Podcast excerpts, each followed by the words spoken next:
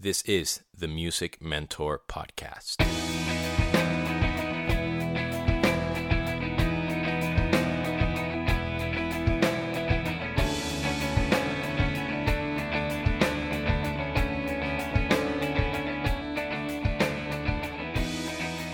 What is up, girls and boys, ladies and gentlemen? This is Demian, your host of the Music Mentor podcast, and welcome to episode number 68. Today's episode is all about planning. Before we get started, I would love to remind you that the Music Mentor podcast is brought to you by Audible.com, the premier provider in digital audiobooks with over 180,000 titles to choose from, any genre you can imagine. So you can visit audibletrial.com slash music mentor and you will get a 30-day free trial and also one free digital audiobook download. So let me know which book you chose and why. I don't know if you feel the same way, but I sort of grew up around people saying that artists are a little aloof and not good with anything related to time management, to business, to anything that has to do with numbers necessarily, and things of that nature.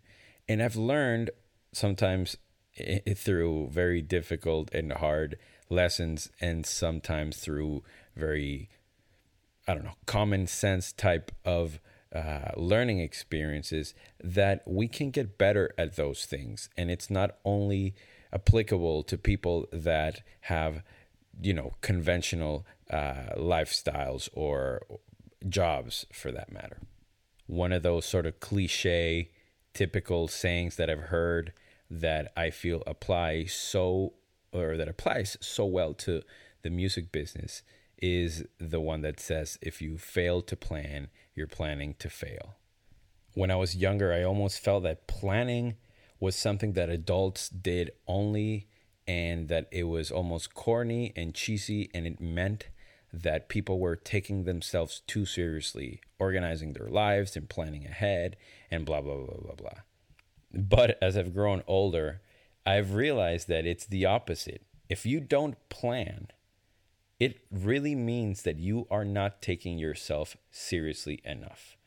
And I'm not uh, speaking about you, I'm speaking about myself. You know, I'm not an expert in logistics, I am not an expert in decision making, I am not an expert in prioritizing, but I've worked a lot in, in getting better at those things. And, you know, I want to share with you a couple of things that could help you um, be a little more efficient and plan ahead a little bit better. I guess to begin, the, the first sort of instance, or when I first remember, you know, the term planning in my life had to do with a very sort of esoteric law of attraction, wishful thinking, the secret type thing where I sort of visualize what I wanted in my life and what I would have liked my career to be, who I wanted to play with, where I wanted to live, what brands I wanted to endorse, what venues I wanted to play, what kinds of tours I wanted to do. So, to, to some degree, I think that there's something incredibly valid about that way of planning because you not necessarily you're, you're not you know prioritizing in a way but you're planning out what your life will be or what you would like it to be and you are manifesting those things that I think could be or could allow you to to put them in perspective and, and see which ones are more sort of realistic than others and what uh, would come first.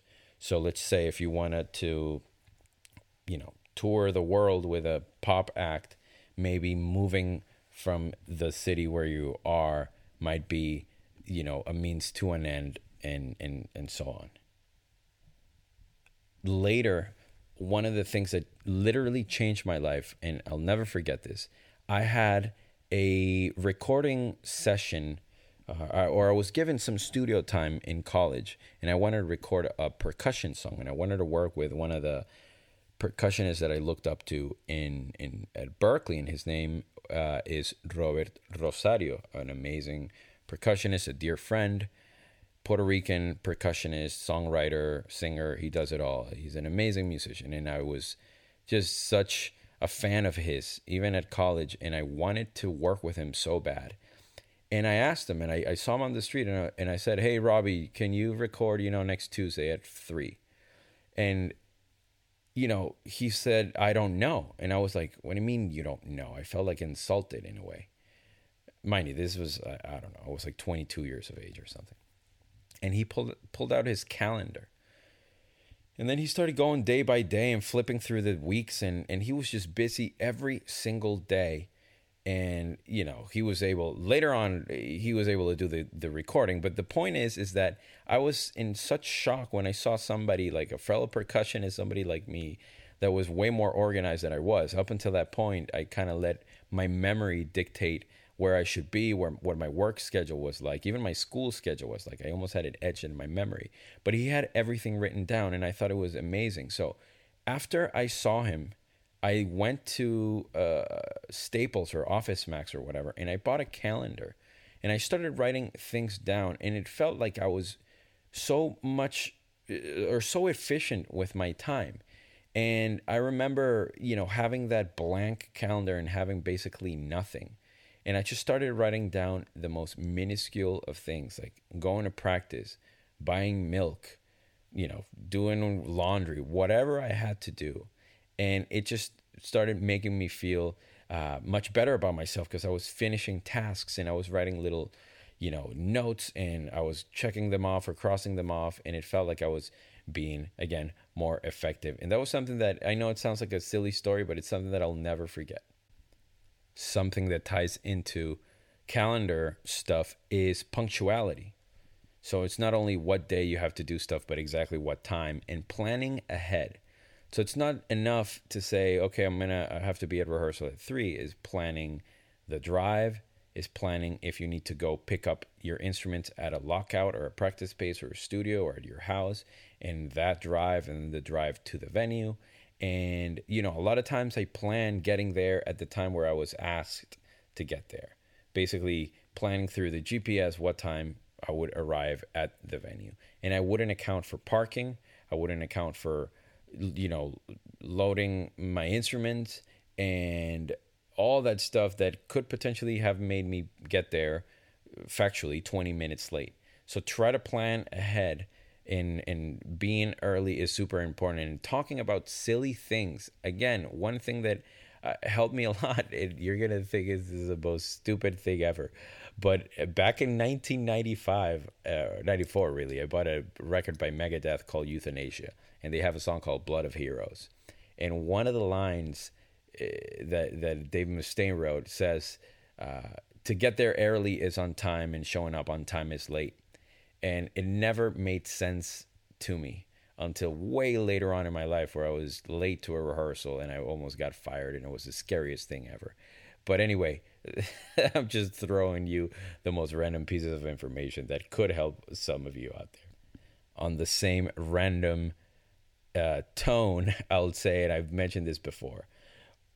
Whatever you do, wherever you are, if you need to fill up your car with gas, do it the moment you know you have to do it. Don't wait.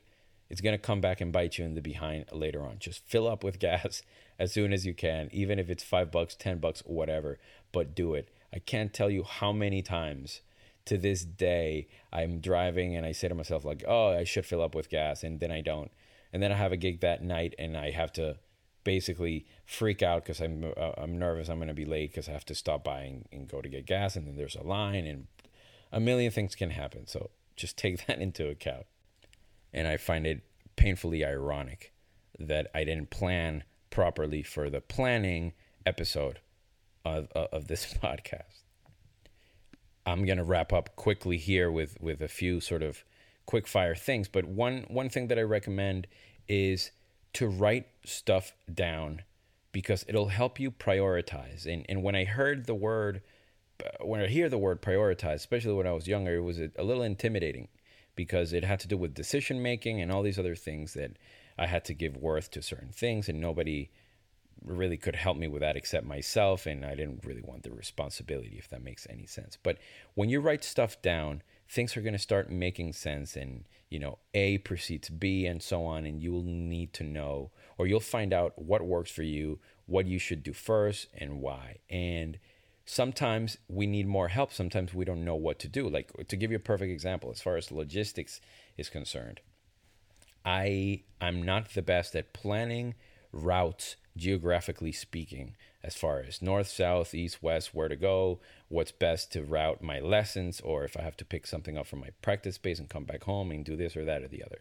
And I don't know if you know this, a lot of people don't actually, but Google Maps allows you to add several destinations and you can kind of toggle your way around and figure out what's the best. And there's also a great app called Road Warrior that helps you, you know, input a few destinations and figure out what's the best route and, and, and why. But again, writing stuff down is fantastic for me and it, it applies to everything, not only time management, but, but things that have to do with logistics, prioritizing, and to sort of you know, button this up with what I spoke about at the beginning, you know, writing stuff down as far as what your dreams and goals are and planning accordingly is one of the most beautiful exercises because you'll start realizing what your dreams are. You start writing this stuff down. You'll start getting the proper education, making the proper research, and all these things that if they just stay in your mind and in your head, it's almost like infinite and it's all subjective and you don't know how to process it a lot of the times. But if you see it in writing you, you're you're more likely to do something about it. At least that's what my experience has been so far. So thank you so much for listening. I really appreciate your patience. I know some of these episodes are very straightforward or some take so many twists and turns but my goal is always to help you and sometimes that means uh, putting myself in a, a silly situation and, and and you know explaining to you some things so you don't make the same mistakes as I do. But anyhow, again, I appreciate you listening. This was the Music Mentor Podcast.